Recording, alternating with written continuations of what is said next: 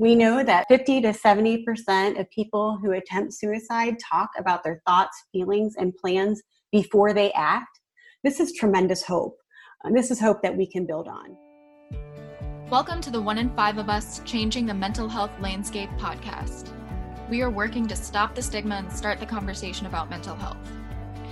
One in five people will experience a mental health condition, but it takes on average eight to 10 years for someone to seek treatment.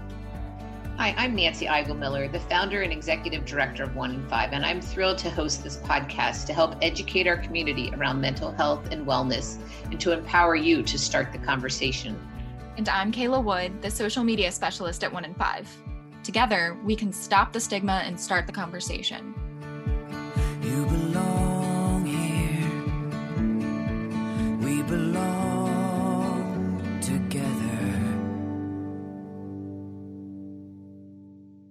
Today, we're talking with Stacy Hoffman, LPCC and Program Manager for Cincinnati Children's Hospital Medical Center's Adapting for Life program. So, Stacy, tell us a little bit about your current position. Hello, my name is Stacy Hoffman. I am a program manager for um, the Adapting for Life program at Cincinnati Children's. Um, I have been working at Cincinnati Children's for about 10 years. Um, prior to working in uh, the Adapting for Life program, my role was in the emergency room. Uh, I was a clinical counselor in the emergency room, and my job was to do psychiatric evaluations with kiddos who were coming to the emergency room for concerns of suicidality, um, other out of out of control behaviors, aggressive behaviors, and ultimately it was my role with the physician and the family to make decisions about the plan of care uh, ultimately recognizing that we want to keep kids and, and everyone as safe as possible. I loved working in the emergency room.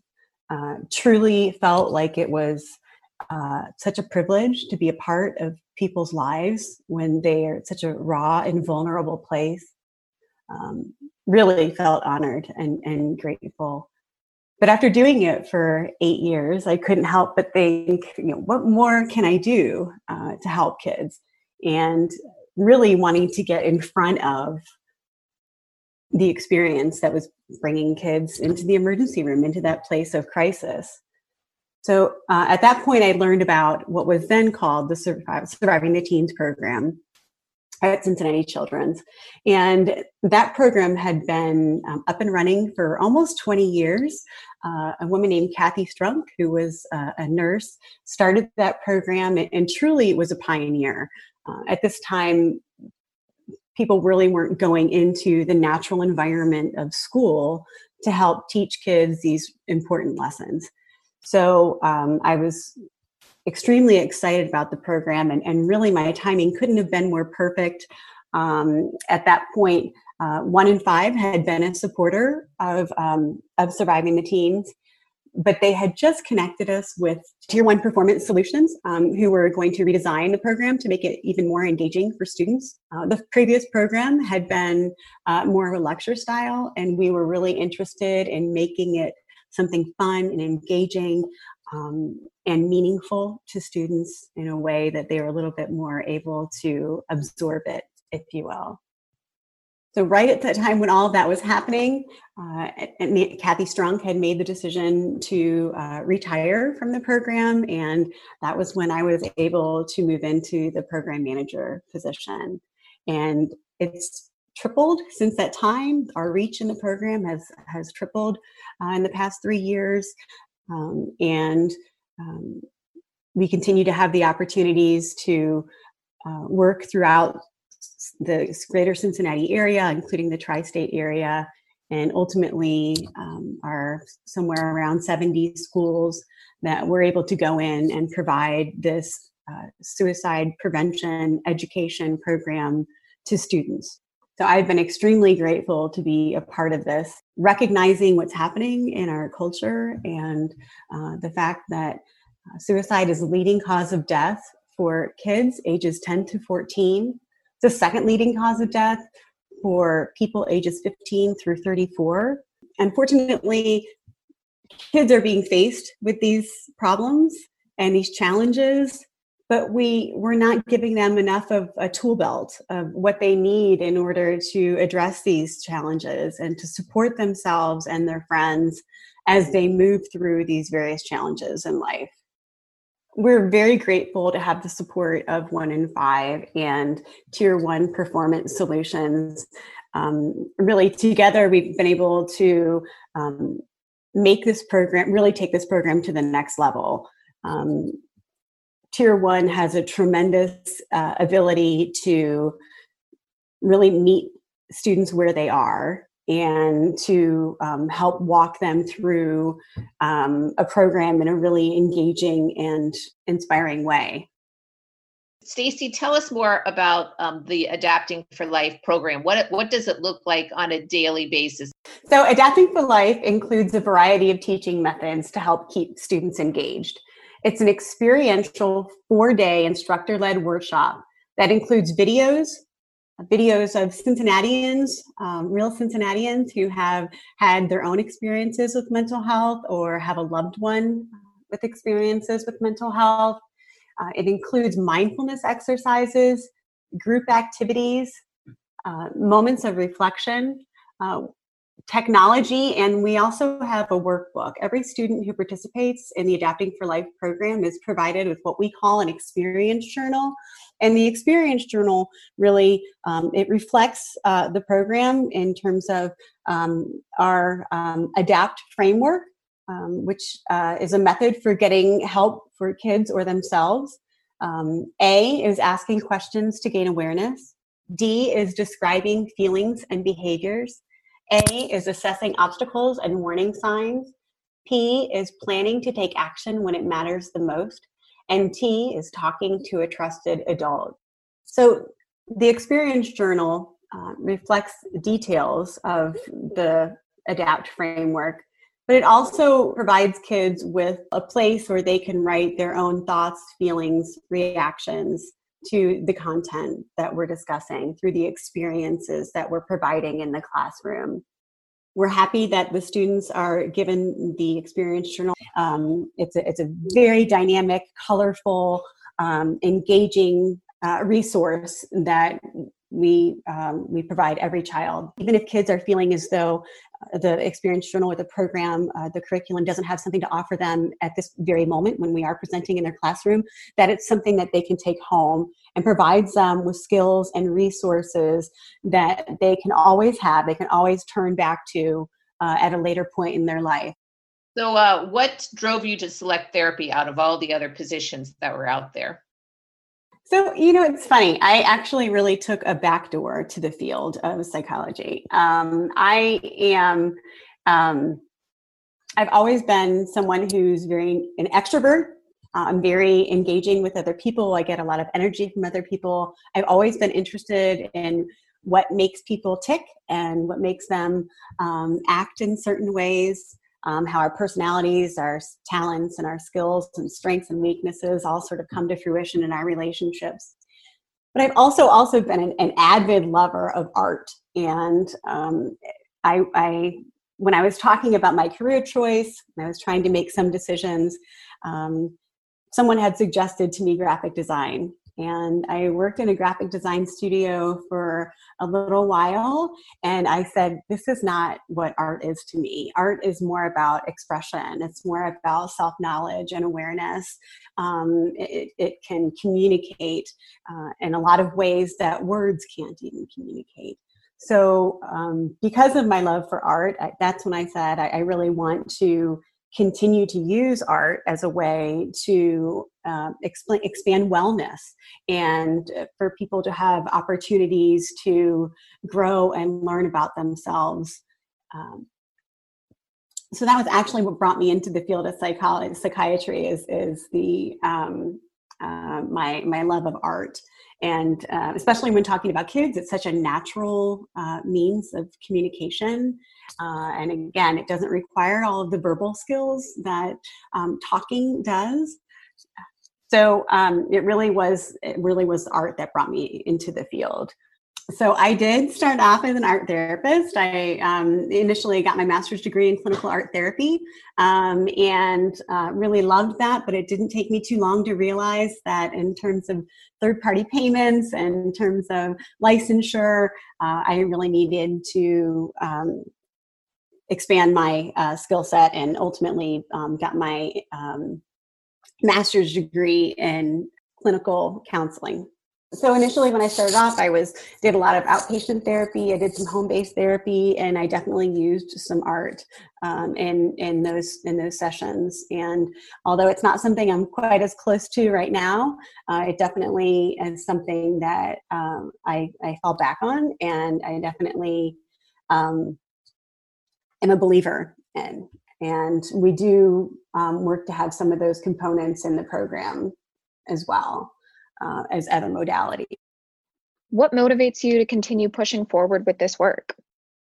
What motivates me to continue in the field is those moments of connection.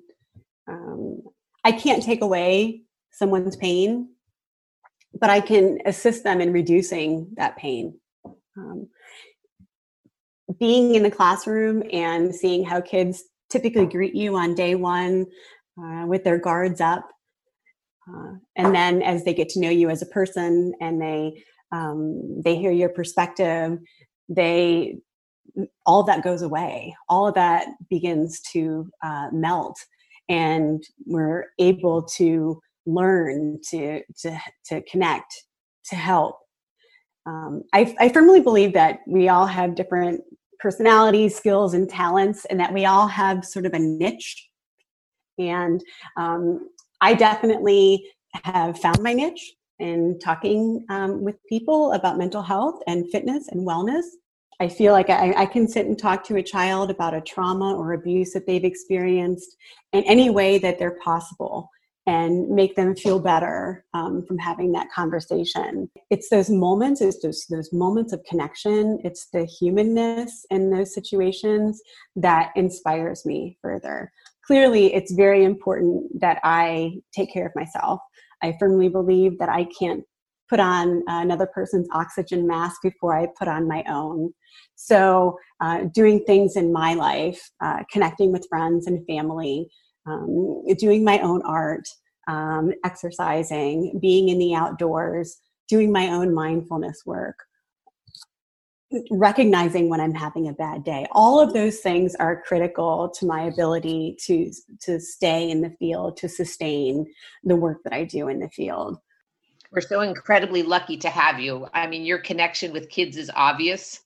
Your energy you can tell that you get your energy from them which is a beautiful wonderful thing because i think that um, a lot of adolescents feel very um, isolated um, the research shows that they feel isolated. So to have other adults come into their life and to feel that compassion for them and to meet them where they are on the subject matter, I think is just so critical. So thank you. Oh, thank you.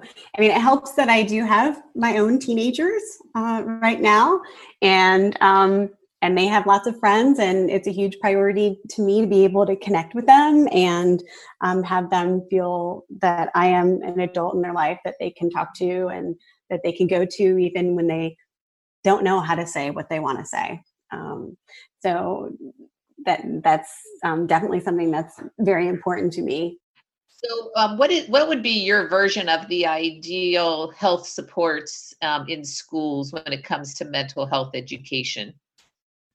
An ideal mental health support system at a school would include uh, would realize that wellness includes physical emotional social and academic domains. Each are important and they're all intertwined with each other. Uh, well-being is a wholeness. It's a completeness. Um, and an ideal mental health uh, support at school would reflect this complexity so I think that if we're talking about what's ideal in a school situation, it would be something that addresses every population of the school. So it would be support for administrators, teachers, parents, students. Um, I think that um, the curriculum would be from grades kindergarten through 12. Programs would um, help identify and support students um, by building coping, problem solving, and cognitive skills right? It teaches them what they can do to help themselves or a friend in crisis. Um, these are skills that we can start teaching our kids from a very young age. I think the sooner that we can uh, get in and um, try to help kids have this um, foundation to understand and manage their emotions, to set and achieve positive goals, uh, to feel and show empathy for others, to establish and maintain positive relationships, and how to make positive decisions, right? Uh, it would help kids understand that it's normal to not feel normal and that they're not alone. Curriculum would highlight that stigma is real and reduces people's willingness to get help. Successful programming would help students define a plan for times of crisis, including things in our environment that bring us strength or calm or support. And identifying go to people in our lives, adults, friends that we can trust. When we're feeling we know that it's very hard to do these things when we're feeling hopeless. So providing kids with the opportunity to do these things ahead of time can be life-saving. So can you talk a little bit about one in five's role in the community? One in five has done a tremendous job of breaking down barriers in the community and and spreading uh, messaging uh, regarding mental wellness in our community. It has provided us with not only financial support for our program, but it's also become sort of a hub in our community where schools and professionals can go to be connected with programming, um, other supports that they need, and supports uh, training and education from kindergarten through 12th grade uh, and looks at where where are the barriers where are the obstacles how can we break through those how can we continue to spread the word. It's okay to talk about your mental wellness. It's okay to need help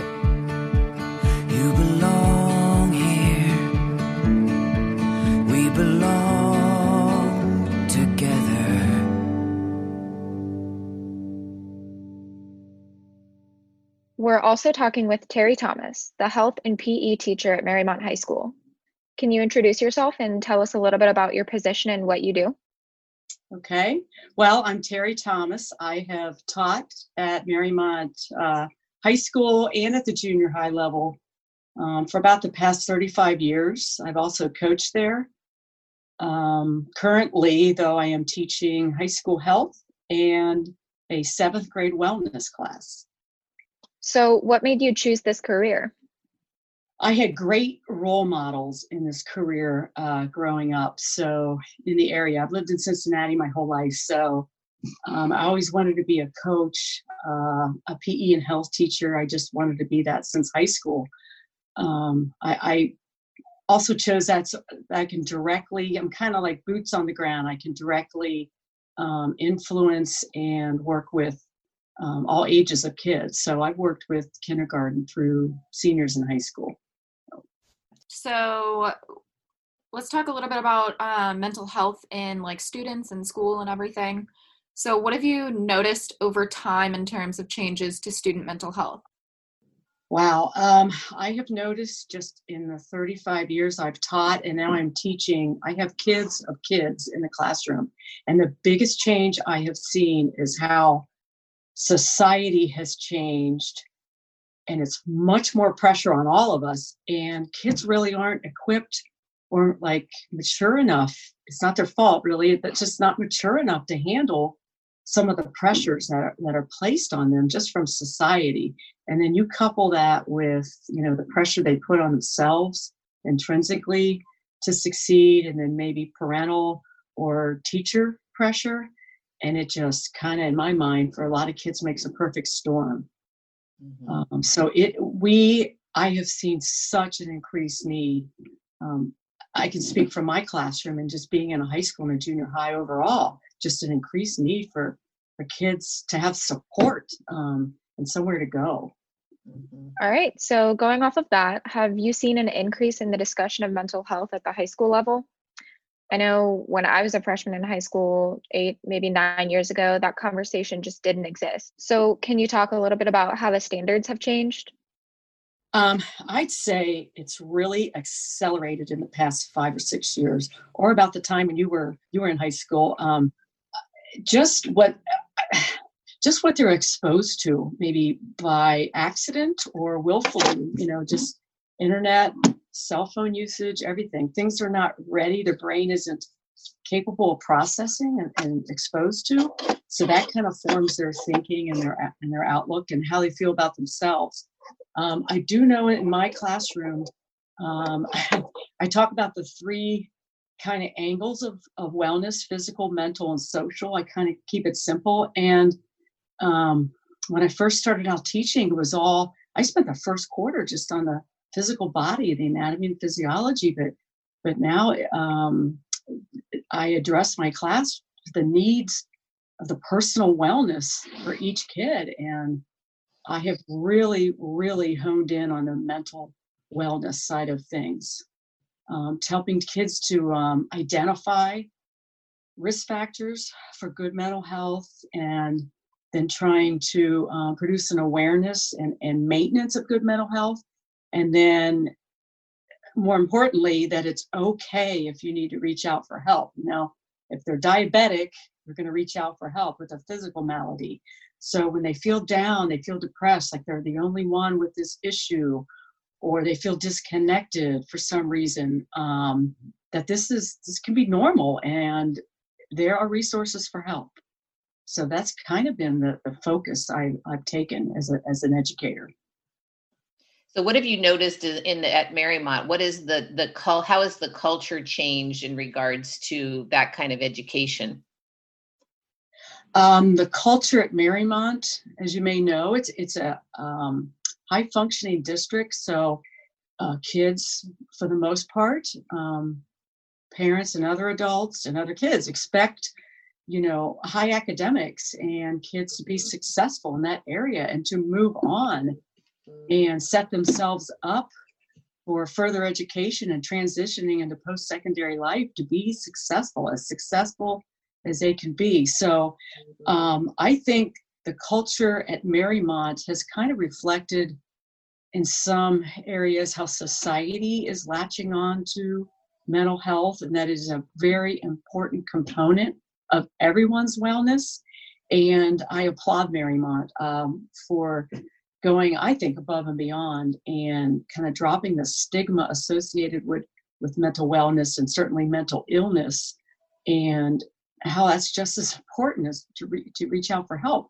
We have resources now that are available to the kids that weren't even thought of being available. Um, you know, we've incorporated for the kids um, sources of strength to get the kids leading that contingency and getting all the kids involved. Um, we use the Signs of Suicide program, um, and that's put into play um, during the school year for a day. Um, we have an excellent counseling team, K through 12. We've added Child Focus, which is an outside entity of trained mental health professionals that, that are there for support. And when kids are um, uh, referred to outside help, um, and certainly we've had some overall training for staff how to recognize uh, signs and symptoms of issues, you know, in students just in everyday classroom because you know we're we're kind of on the on the leading edge. We're kind of on the front edge. Teachers are right there forming relationships with kids and as coaches and mentors and you know everything else so i, I applaud mariemont the district and the administration for um, being um, accepting of this and incorporating and giving us especially me the tools to incorporate things for kids um so let's kind of switch gears a little bit and start talking about the actual like adapting for life program so, first, can you just kind of explain what that looks like in your classroom? Yes, adapting for life. Um, well, we started with the Surviving the Teens program with the speaker um, years ago who had, as you know, the uh, personal connection to the program and her background and, and personal connection to the program. Um, adapting for life, I think, has kept the um, attractive parts of the Surviving the Teens program, the personal connection to the kids, but has taken it a step further. I really like the revamped videos. They connect, I can tell the kids uh, connect to those better and respond to those better. Um, they're just very well done and in their real life situations. Um, the journal is very attractive, and I like the fact that each kid has uh, in his hands a hands-on kind of tool to carry with and use beyond the classroom and maybe share with a parent or a friend for that matter and it has you know nearly the entire program in it we can use it in the classroom as well with the presenter that's in front of the class. So those are the uh, the things i have liked about the changes. Um, and the fact that you know you have a, a counselor from children's that is in giving the presentation that knows how to deal with kids who who throw up some red flags or want to talk um, to that counselor. You know, maybe sometimes they don't want to open up to the classroom teacher for whatever reason, and it gives them kind of a safe outside person, so to speak, to maybe talk to. Um, so that's what I like about the Adapting for Life program. So, um, what is your ideal version of what a mental health support system looks like in a school? I thought about the answer to this question long and hard. And if I were choosing and I could throw out the components in an ideal mental health support system for any school at any level, it would be first to approach all kids, whether they are showing any signs or whether they're hiding signs, just the general population, like we do with the classroom, because all kids have to take um, health class. And um, this is part of their curriculum. Um, so I think using this program, Adapting for Life, is crucial in first just producing an awareness for the topic, first of all, and kind of, like we said, dropping the stigma of suicide and depression and mental illness.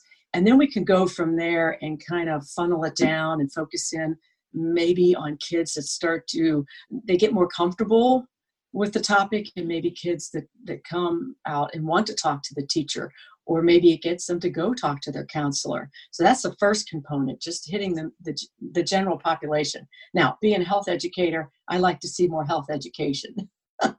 um, we're kind of sliding away from PE and health education right now is just one semester in the high school level. And then I try to put in some wellness topics at this, with all the seventh graders. Um, so this is certainly an important one I try to hit. Um, but also support for kids when they have that sudden breakdown or that panic attack or something is didn't go right that morning at home and they have to carry it onto school. So people in the school that they know that they can go to and they have different choices you know just just not a certain counselor that they know they can go to any of the counselors or the school nurse just being aware of, of the resources or the child focus counselor or the principal, another administrator, or just another program would include those things. And then support for these kids that are in trouble and support for their families because their families are struggling with it, as we all know, and probably before we saw them struggling with it. So, some referral that we have in place, obviously with Child Focus, but some ongoing referral that's easier for kids to access and and and more kids could access and and it's an ongoing thing. It's just not you know a speaker coming in for a week and then we kind of drop it and move on. So some kind of carryover going forward too. Mm-hmm. what do you think about starting early starting like in kindergarten and starting the language early I think any health topic, and this one's an important one, starting early is key. And certainly there's a scope and sequence, and there's a professional way of doing it, just like, you know, with any other health topic that you talk about. And I think, I think it all can go back to um, healthy relationships and, you know, even younger kids spotting or, or naming ways they can um, let their feelings out in a healthy way and then also having them identify safe people that they can um, kind of let their hair down, so to speak, with other than parents or you know just identifying those people. Um, so yeah, I definitely would be all for it. It's just finding the time to do that is a, is a is an op- obstacle. How would you say like one in five has played a role in starting the conversation in schools? Well, one one quick one that I can think of is the fact that in the Adapting for Life um, program, the videos, have some of the videos have some one in five videos in there and I, I see the logo in there and the kids ask and then we talk about. So I do mention the logo. Um, I think you all do a good job of social using social media. So just myself, I'm on Instagram and uh, Facebook. So Instagram is a is a good tool, and I I love the the videos and the interviews and and the references um, to one in five. And I encourage the kids to hashtag it and and um, connect to one in five. And uh, if I'm not mistaken, I, mistaken, I think sources of strength may couple with one in five.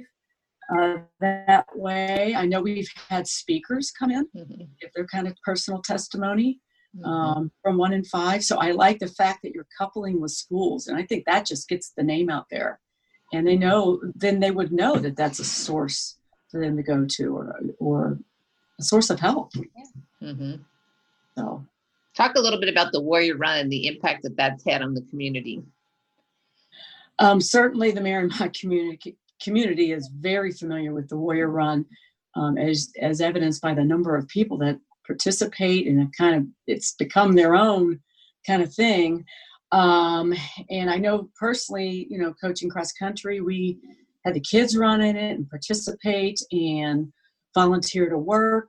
So I think in that um, manner, it gets the word out to not just the running community, but to anyone that wants to just walk or run. And it produces that awareness um, and having the booth set up. And I think it's a an awesome fundraiser and it brings community together and it brings our community at Mariemont together with other communities, you know, right around us. I like the competition um, to raise funds for the kids and for teams of runners and walkers.